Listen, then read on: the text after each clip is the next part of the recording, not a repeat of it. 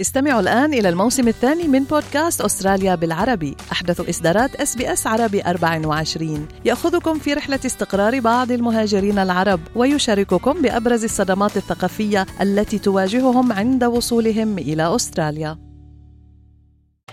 أنتم برفقة إس بي إس عربي 24 اكتشفوا المزيد من القصص العظيمة على sbs.com.au arabic. المنزل هو المكان الذي نشعر فيه بالراحة الكبيرة لكن هذا الشعور بالراحة يمكن أن يتضاءل أو حتى يتلاشى عندما لا نكون على وفاق مع جيراننا في بعض الأحيان ويمكن أن يكون لأفعال أو سلوك الجيران تأثير سلبي كبير علينا. أهلا ومرحبا بكم في حلقة جديدة من دليل الاستقرار يقدمها لكم ريان برهوم. في هذه الحلقة سنكتشف طرق حل نزاع الحي حتى تتمكن من تحديد أفضل السبل للتعامل مع موقف ما مع أحد سكان الحي الذي تسكنه سواء كنت تعيش في منطقة ما في منزل كبير له فناء خلفي أو شقة في المدينة أو منزل ريفي في الضواحي. فمن المحتمل أن تنشأ خلافات ومشاكل مع الجيران. وفقا لباربرا ماكدونالد الأستاذة في كلية الحقوق بجامعة سيدني. تحدث نزاعات الحي بانتظام وذلك بسبب طبيعة الشكاوي الشائعة والظروف المعيشية I think wherever people live closely together, there will be neighbourhood disputes. And sometimes neighbourhood disputes arise even when people are not very close together, you know, even when they're a kilometre apart or something like that, because noise can carry across an empty space and a neighbour might block or obstruct entry to somebody else's land in some way. في بعض الأحيان يمكن أن تكون أفعال الجار مصدر إزعاج لكن بموجب القانون العام الأسترالي لا يكفي وجود سلوك مزعج لخلق نزاع بين شخصين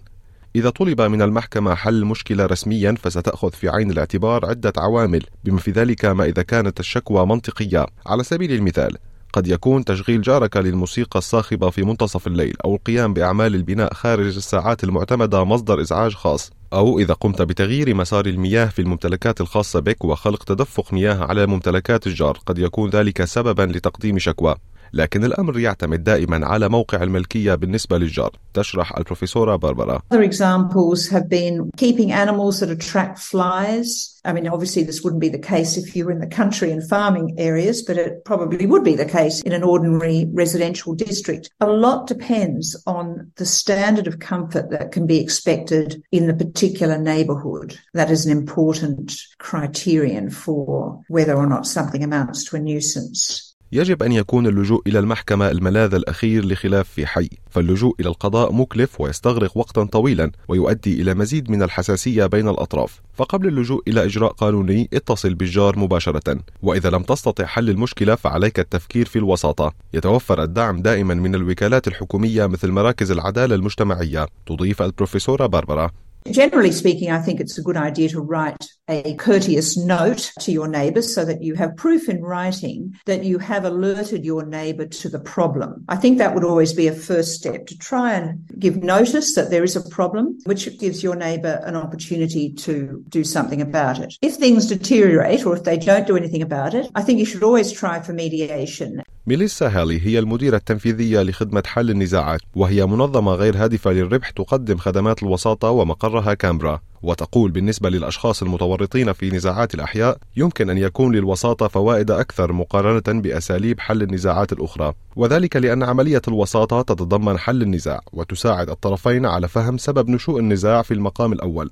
كما أنها تساعد الجيران في مناقشة كيفية تأثير الصراع على كلا الجانبين وكيفية حل النزاعات المستقبلية والتعامل معها. And that then gives all parties real ownership and a real empowerment to want to actually make things better going forward. And it's not something you can achieve when you go into an adversarial process where you have one person making a decision on what has just been presented in front of them and the parties that are actually in the conflict don't actually get to, to sort it out. تقول السيدة ميليسا إن حسن النية خلال حل النزاع شرط أساسي للمعنيين من الشائع أيضا أن يحضر عدد أكبر من الأشخاص الذين شاركوا على الفور مثل الأبناء البالغين الذين يدعمون والديهم المسنين إذا ما هو نوع القرار الذي يمكن تحقيقه من خلال الوساطة؟ whole process of mediation brings you up to an end point where you can start negotiating and actually agree to the outcomes. You write it in your own words so that everyone has ownership of what the outcome is and should give you a clear path of what to do going forward.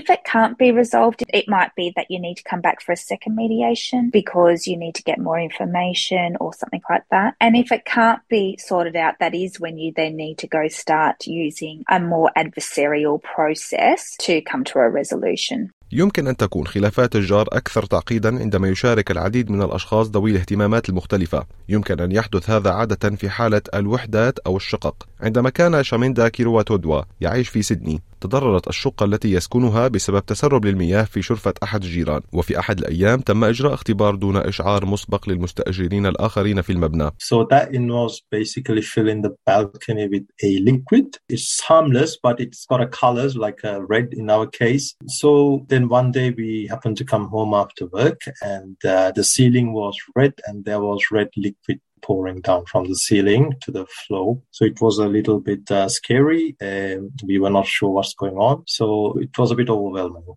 يقول شاميندا إنه اتصل بوكالة إدارة الممتلكات أولا لكنه طلب أيضا المشورة من نيو ساوث ويلز Fair Trading كان العمل من أجل التوصل إلى حل أمرا مرهقا لأن الجار الذي أجرى اختبار التسرب كان أيضا عضوا في لجنة المبنى وعلى الرغم من أنه حصل في النهاية على تعويض عن الأضرار إلا أن السيد شاميندا يقول إن التعويض جاء متأخرا The agency didn't know who initiated it. It was uh, one of the members of the strata committee, and because of that, the agency could not give out notice to the tenants. And then the agency had to track down basically who's liable to actually fix the mess that was caused. It took about three months from start to end, but there was no root cause or no accountability as to who or what was this incident to happen. But rather, they did put some measures in place to allow for better communications in case of something like this. تؤكد ميليسا هالي أنه عندما يتم حل النزاع في مجمع سكاني يجب اتخاذ قرار بشأن كيفية التعامل مع الحوادث المستقبلية المماثلة. ولكن في أي نزاع في حي ما المجلس المحلي أو ما يعرف بمجلس البلدية هو أول مصدر للمعلومات وهو المنفذ للإحالات Councils can usually direct you to a place to go and seek assistance. There will be mediation services across Australia, some private, some government funded, but your council will have that information. Other than that, you've got your legal aid services as well. وأخيرا هناك خطوة واحدة بسيطة يمكن لأي شخص القيام بها لتجنب النزاعات في الحي الواحد. My number one thing that I always say to people is go and introduce yourself to your neighbour as soon as you move in into your new property. And it doesn't mean you have to be best friends, but I think putting out that olive branch and introducing yourself really does make a huge difference long term.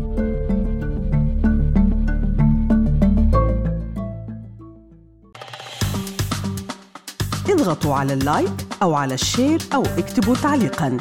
تابعوا إس عربي 24 على الفيسبوك.